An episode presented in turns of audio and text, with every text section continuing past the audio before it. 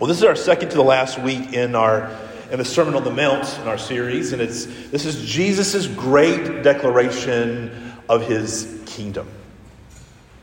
In it, he's saying, This is who I am. A lot of people like to paint different pictures of Jesus. You guys seen that, that famous clip from you know, the, Ricky Bobby where he's like, you know, I like the baby Jesus. It's funny but it's not really. We like to paint Jesus in the ways that, that we are comfortable with him. But it's in this sermon, and throughout Scripture, obviously, but it's this sermon that Jesus himself is declaring, This is who I am, and this is what my kingdom is like. And he declares the amazingly good news that his kingdom is breaking into this world. Do you hear that? This world can be scary, can it? This world can be dark. This world can be hard. Life can be hard.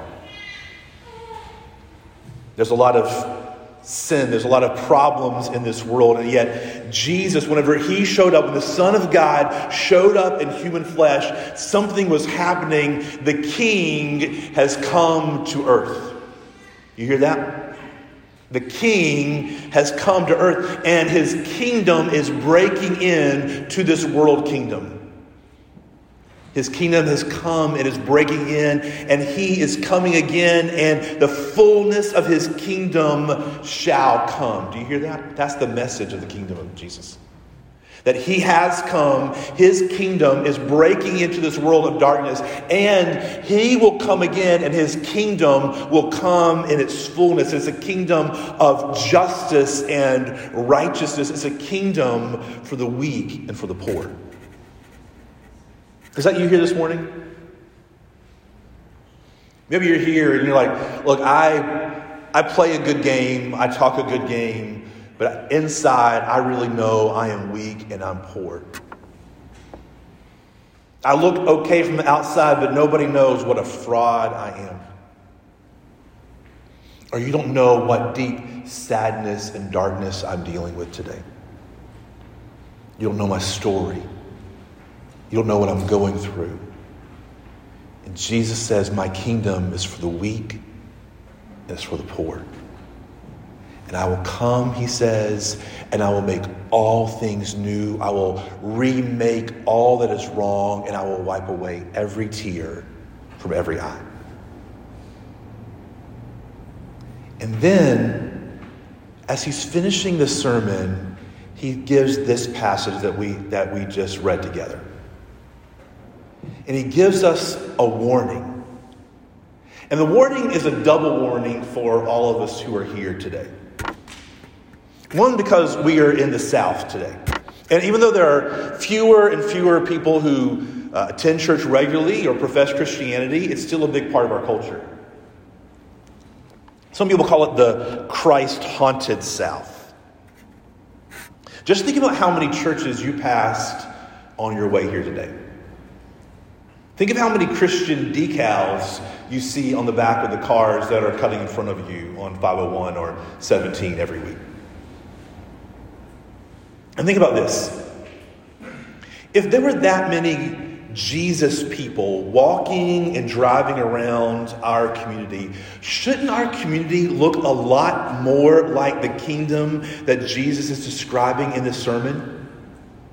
Shouldn't our community look a lot more like a place that is welcoming to those who are despised and those who are weak? Shouldn't it look a lot more like people who are caring for and looking out for people the way that Jesus did and Jesus does? Why doesn't it? This warning applies doubly to every one of us who are here today. Because you are here. And whether you attend church regularly every week, you come out here or you just or whether you're just kind of visiting or checking things out you took time out of your weekend to get up early on a sunday morning and come here and that means that church means something to you or you want to see if it does. And whatever reason you're here you're here to check out church, to check out Jesus, and he comes with a warning addressing every single one of us. And he says this Beware of false prophets who come to you in sheep's clothing, but inwardly are ravenous wolves. You will recognize them by their fruits. Are grapes gathered from thorn bushes or figs from thistles? So every healthy tree bears good fruit, but the diseased tree bears bad fruit. A healthy tree cannot bear bad fruit, nor can a diseased tree bear good fruit. Every tree that does not bear good fruit is cut down and thrown into the fire. Thus, you will recognize them by their fruits. Not everyone who says to me, Lord, Lord, will enter the kingdom of heaven, but the one who does the will of my Father who is in heaven. On that day, many will say to me, Lord, Lord, did we not prophesy in your name and cast out demons in your name and do mighty works in your name? And then I will declare to them, I never knew you. Depart from me, you workers of lawlessness. The Jesus starts off and he says, he declares, there's a big difference between the false and the true. Now, this is one of the most sobering things that Jesus said. Not everyone who says to me, Lord, Lord, will enter the kingdom of heaven. And then I will declare to them, I never knew you. Did you hear that? It makes some of us shudder, doesn't it? It should. To some of us, it brings fear. Some of us are in here and it doesn't really bother at all. You're like, when's lunch?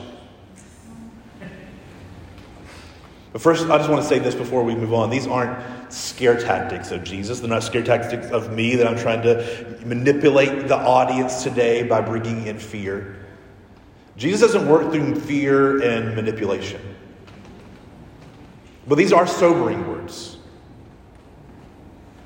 And they should affect us. In fact, if you're one of those this morning who's wondering where lunch is and you're not affected, they're probably most important to you today. This message from Jesus this morning could save your life.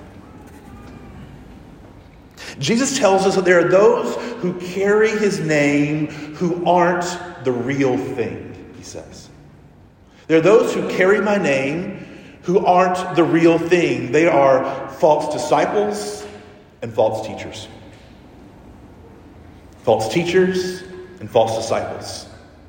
And he tells us that there's a stark difference between the real and between the, the false and that the stakes are enormous. Jesus says that the world is divided, and He is the dividing line. The dividing, dividing line between the world is not between Republican and Democrat, or Southern or Northern, or Clemson or South Carolina, or vinegar based barbecue or mustard based barbecue. The line that is drawn in society is between those who are of Jesus for real and those who are not. The biggest question you will ever face, any human being on the face of the world will ever face, is what are you going to do with Jesus? How will you respond to his life and to his lordship? That's the biggest questions you'll ever face. In other words, what are you going to do with Jesus personally? Jesus isn't warning those. This is an interesting part of this passage, is though that Jesus, as soon as you're sitting here and you're like, remember the warnings earlier? Just because you're here, hey, I got up early this morning, I'm in church, I'm a Christian, or I've been a Christian a long time, I've been baptized, I grew up, look, talk to my mom and dad, or look at my history, look at my Bible memorization. The thing is that Jesus isn't warning those who have no religious interest or activity. Jesus is specifically warning against those who teach in his name and against those who do many things in his name. He's telling us to beware of counterfeit faith. Now, there are two groups that are involved in counterfeiting there are the counterfeiters, and there are the dupes who accept the counterfeit money, right? There's the counterfeiters and the dupes who accept the counterfeit currency. And Jesus said the same thing is true in faith. There are those who peddle a false Jesus, and there are those who put their faith in a false Jesus. There are the deceivers, and there are the self deceived. And here's what is the case Jesus is not a concept, He's not a construction of man. Christianity is not simply a religion that you can choose that one or this one. Jesus Christ is the living Lord of all. And his warning is clear and it's stark. This is how he will respond to those who have faith in an impostor Jesus. I never knew you.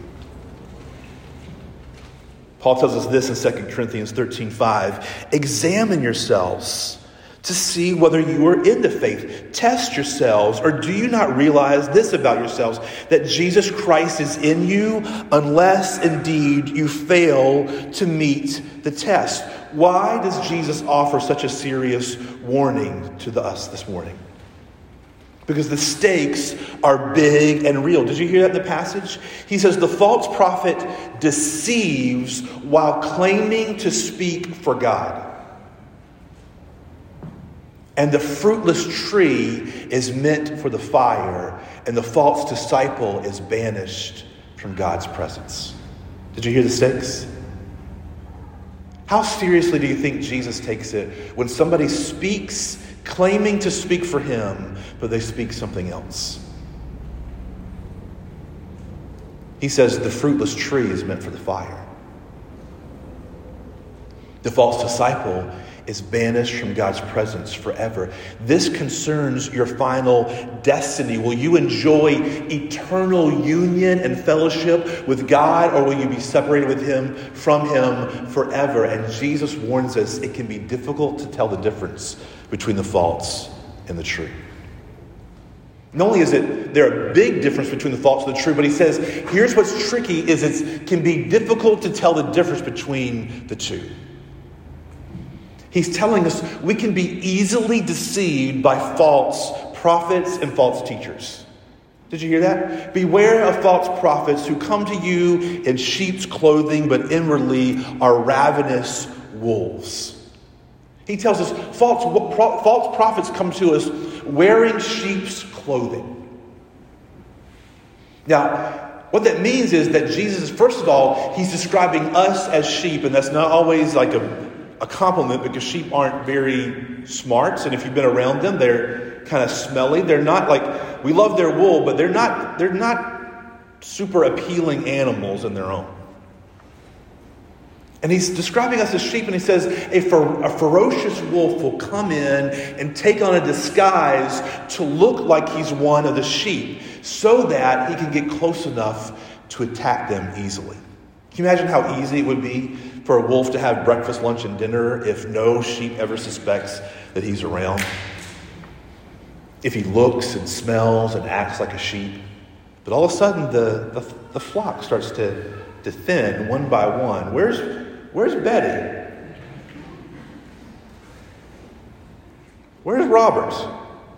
Wasn't he just here? He's like, no, I seen him. Picking his teeth. The whole flock is his for his easy picking. Even if they notice they're missing, it's sneaky and it's vicious. And Jesus says we are easily fooled like sheep in that scenario. The fact that Jesus tells us that the false prophets come in with disguise tells us something that they fool us and that we are easily fooled. What is it that fools us about false prophets and false teachers, these ravenous wolves that come in dressed like sheep? Number one, it's that they have the appearance of the real thing. Whatever you think a, a teacher, a pastor, a prophet should look like, that's what they look like, with they're impersonators. They don't ever announce, hey, I'm in it for the money. They never tell you, I'm in this for the fame. They never tell you, I'm in this because I thought this was a pretty easy life to be a pastor.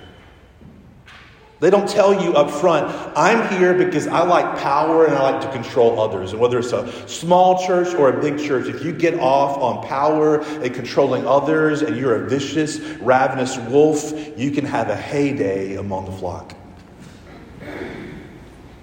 They have the appearance of the real thing. And they have a flock that follows them. Look at all the sheep that follows them. They must be legit, this teacher. We forget that true teachers, true prophets, are rarely very popular, or at least not the way that we think about popularity. They're rarely popular with the world. They're rarely the cool guy or lady that everybody wants to be around. They're, they look a lot like Jesus. Those who are drawn to Jesus are drawn to the true leaders and teachers. But those that aren't have no time for them. True godly leaders are faithful to Jesus. It's not about them, it's about Him. They want Jesus' name to be glorified. They're interested in His renown and not theirs. But these that, that Jesus is describing here are false teachers, they are predators. They're always leeching from those that follow them, they take from them for themselves. They easily fool us because what they say makes sense. This is what it means to have your ears tickled. You don't realize it at the time. How many of you guys ever think, like, you watch ads and you think, no ad ever works on me, and then you turn around and you buy the thing that was just advertised? We think it doesn't work on us. We go into we go into a sales pitch with a salesman, and we know I am going to go in here, and I am not go, I'm not going to buy this timeshare. I'm going to sit in here, and I'm going to get this free weekend. And the next thing you know, you're signing papers, and you're like you're convinced this was my idea all the time. That's what salesmen do. They tickle our ears so in such a way that you don't even realize that's what's happening, and that's what false teachers do. What they say makes sense. You don't realize at the time because it sounds so very true, true, and it's so very appealing. He says, not only do they look like sheep, but they bear confusing fruit. Have you ever been under a leader who consistently didn't act like Jesus, yet did so in his name? It can be incredibly confusing and disorienting. It can bring doubt about the reality of God because it undermines Jesus' teaching. They may, quote, teach the Bible, but their character and life doesn't look like Jesus. They aren't humble and gracious and loving and forgiving. And if they aren't humble and gracious and loving and forgiving, I don't care what they claim to be teaching from the Bible, they are false prophets or false teachers. It doesn't matter how many books they've written or how many podcast subscribers they have. A good tree cannot bear bad fruit, and a bad tree cannot bear good fruit. It'll be thrown into the fire. It's confusing because false, preacher, false prophets speak words that are based in truth. Why does Jesus use the term prophets here? He, he's meaning any kind of teacher or minister, and he's highlighting how they abuse and twist his words, and that has disastrous effects, and he's telling us it's highly offensive to him. But not only can we be deceived by false prophets and false teachers, he tells us in verse 21 through 23 that we can easily deceive ourselves. Not everyone who says to me, Lord, Lord, will enter the kingdom of heaven, but the one who does the will of my Father who is in heaven on that day. Many will say to me, Lord, Lord, did we not prophesy in your name and cast out demons in your name and do mighty works in your name? And then I will declare to them, I never knew you. Depart from me, you workers of lawlessness. Who's Jesus warning here? he's warning us. He's warning the Orthodox, those who believe rightly. When these people in this passage say, Lord, Lord, it's a, they're, they're pronouncing a proper belief in Jesus. It's true. He is Lord. And for somebody to say, Lord, Lord, to Jesus or about Jesus is miles and miles beyond what most people believe. But somehow, Jesus says it isn't enough here. You hear that? They say, Lord, Lord, but he says, I don't even know who you are. Now, we have to consider what he's saying here because that can be kind of confusing, right?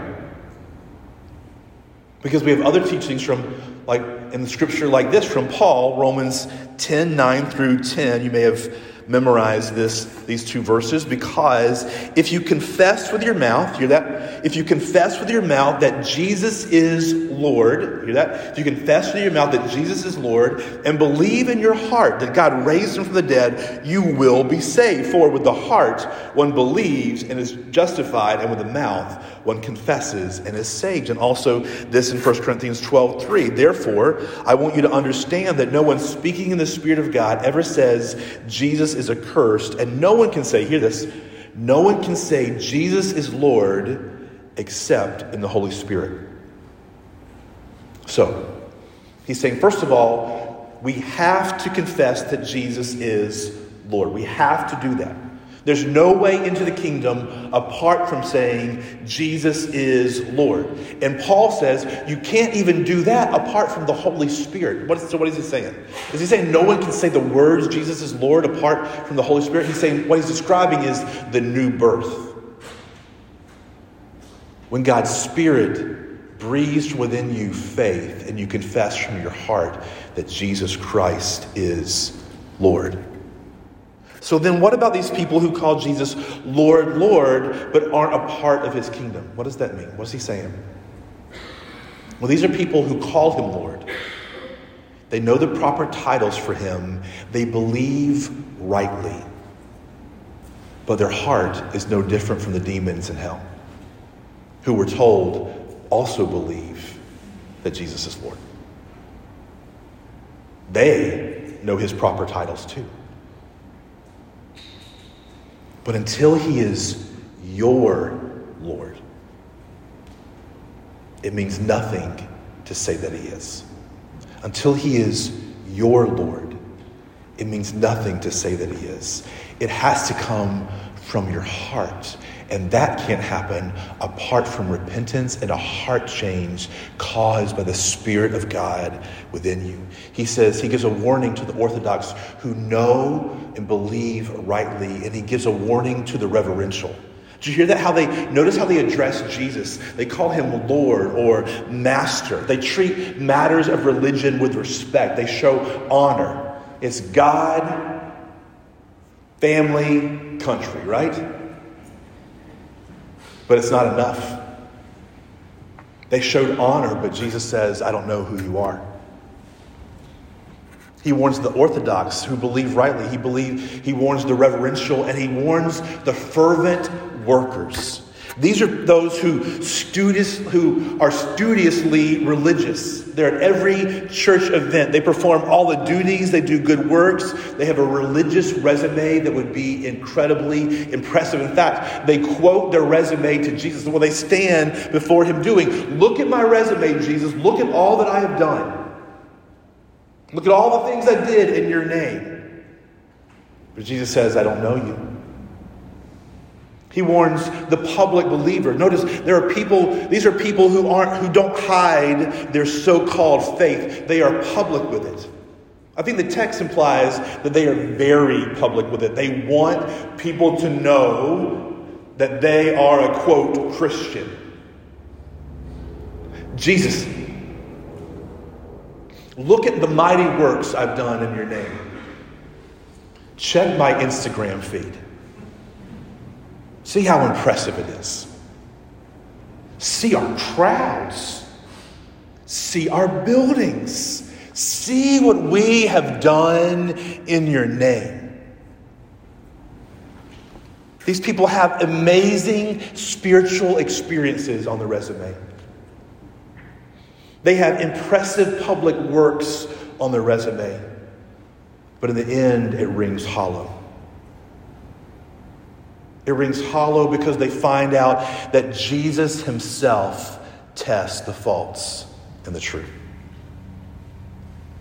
Jesus tells us that the false prophets will be shown by their fruit.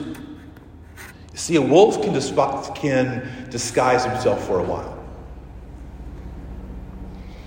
He can don the appearance, but a tree can't pretend for very long. You can, you can tape some cherries to a pear tree, but eventually it's going to show you what kind of tree it is. You can paste some apricots to an apple tree, but eventually it's going to show yourself, show you it, what it really is. Jesus says, false prophets will be shown by their fruit. And this is what Jesus says I will deal with them personally. That's how serious Jesus takes when you use his name for your words. And when you bend what he has said to fit what you want to say, he says, I will deal with it personally. And that tree is good for nothing except to be thrown into the fire. But he also says that we should be looking at the fruit. What kind of fruit should we be looking for? If it's not in crowds, and uh, by the way, we're pro crowds. If it's not in buildings, by the way, we are pro buildings.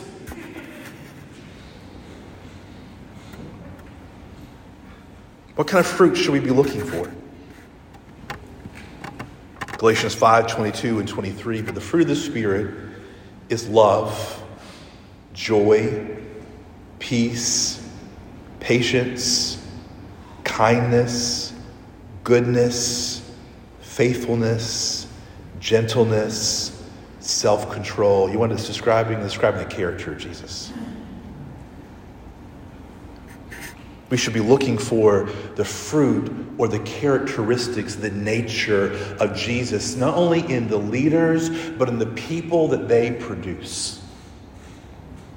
If a leader or a church is preaching or teaching any message no matter how much they claim it is from Scripture, but it's not producing people who look like Jesus, who are loving and joyful and peaceful and patient and kind and good and faithful and gentle and have self control, if it's not producing that, then there is not fruit that Jesus is looking for. And where we mess up so often is so often no one is ever close enough to, to the leader to see their true fruit. Because the leader may isolate themselves. They don't, want to, they don't want people to be around to see who they really are. Or because we follow them from afar because we would rather be fans than followers of Jesus. I'd rather be a fan of this preacher or this leader or this church rather than being a follower of Jesus. We're more like fans than a flock. We mess up because we value results over fruit. This is huge in our society. If you produce results, then you must be true. If you gather a crowd, if you give a good talk, if you build a good team, if you're a good leader, then you must be true. If you get the results that we want, if you make us more popular or more powerful as a church, then you must be true or true enough. We'll just take true enough. We mess up because we desperately want these leaders to be true or real. We make allowances. That's why Jesus elaborates on. Do you notice how much time he spent on telling us about how a bad tree can't bear good fruit and a good tree can't bear good fruit? And he gives us specific examples about thorns. And he, like, like Jesus, that's a lot. Like, why are you telling us so much? Like, we get it. He's telling us because, because we will make allowances for the false prophets, the false teachers. We are fooled and we fool ourselves. Jesus says not only that about the true teacher or how he will deal with the faults by showing us their fruit and that he will deal with them personally, but he says that the true disciple will obey the Father. Did you see that? He says, This is how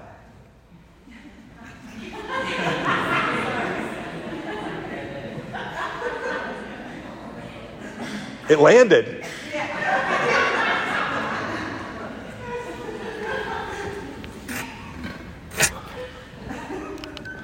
Um, uh-huh. I got a handheld now. We're in it for it now. I get a little Pentecostal up in here. That might be good for us. He says the true disciple will obey the Father.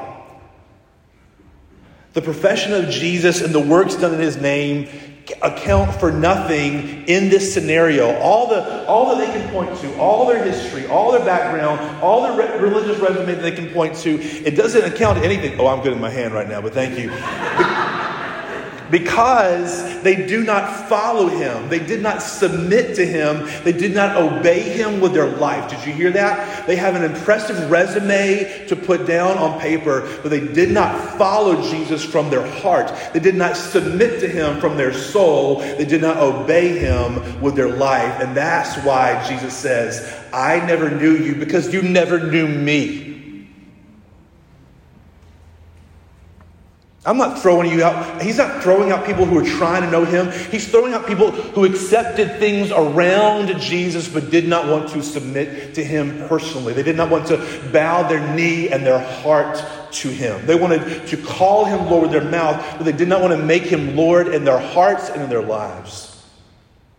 They talked about him. They made big statements about him and how they knew him, but they were addicted to grand gestures and spectacles. They loved the idea of Jesus. They loved the Jesus concerts. They loved the Jesus TED Talks. They loved the Jesus gatherings. But what they did not like is actually submitting personally to the King of Kings and the Lord of Lords.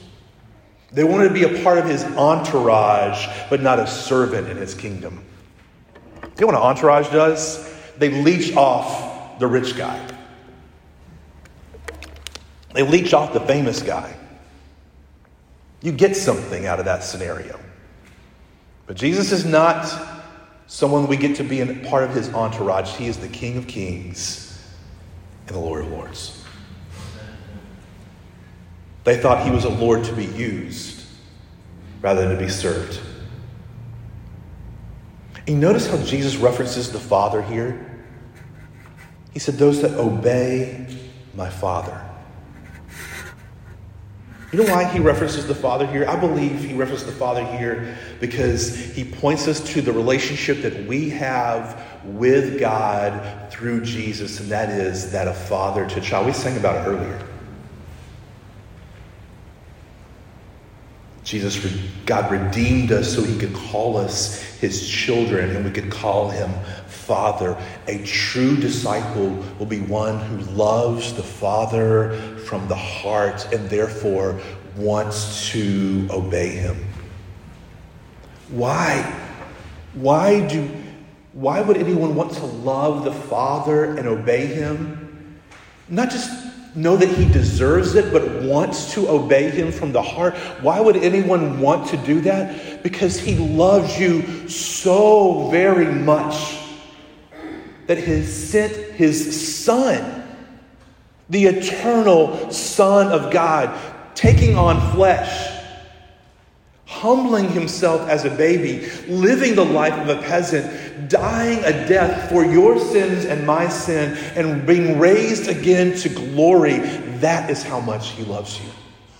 He loves you so much that not only that, but he came after you personally and he came to save you. He didn't just save humanity in general, he came to save you.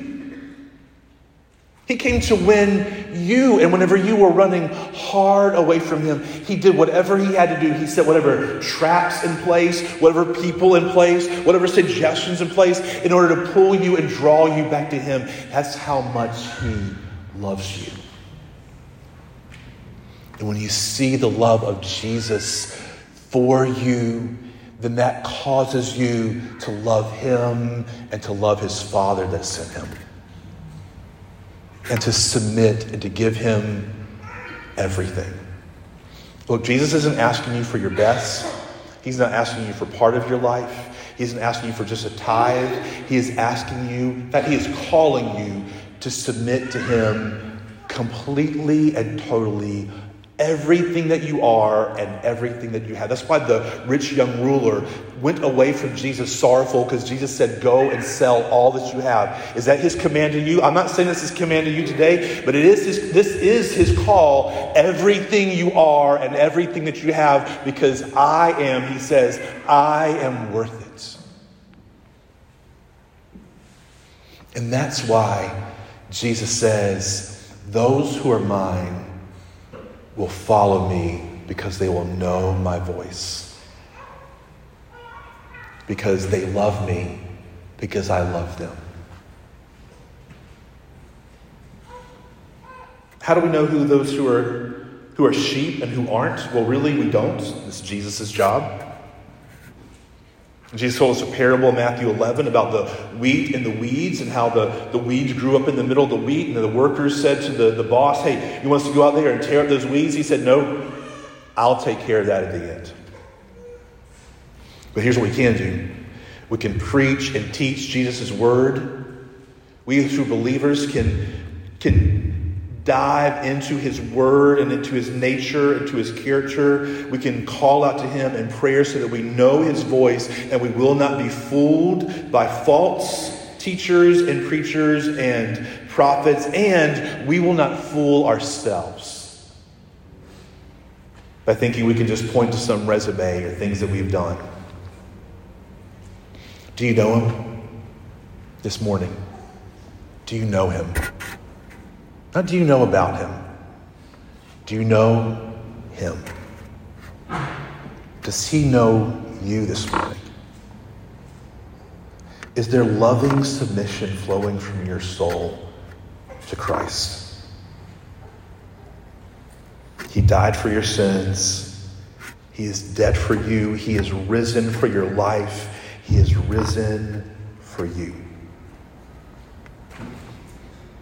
If you're this morning, if you are not a believer in Christ, let this be the morning. Break free from the religious resume that you are clinging to, or the non-religious resume. You're like, hey, I don't have anything. I'm just, I'm just here. I'm not one of those guys. That's, but you still need to submit to Him today. If you're a believer in Christ, this morning as we partake of communion and we sing together of his goodness and his greatness to us, as we pray together, call out to him to renew his love from him to you, to your soul, that you would hear his voice and follow him. And maybe you'll hear something this morning where he's challenging you or he's calling you to something, to do something, to repent of something, to change something, don't fight that this morning. Listen to your Lord and Savior. You'll never regret it. I'm going to pray. We're going to open up communion. There'll be a station on each side, one on each side. If you're a believer in Christ, come as you see fit. Uh, so they come forth and offer you the bread and the juice.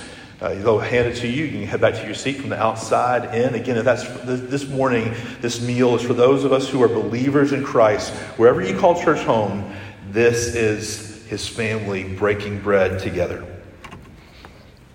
Father, we thank you for the truth that you came for us, that you rescued us, that your kingdom is breaking into this world.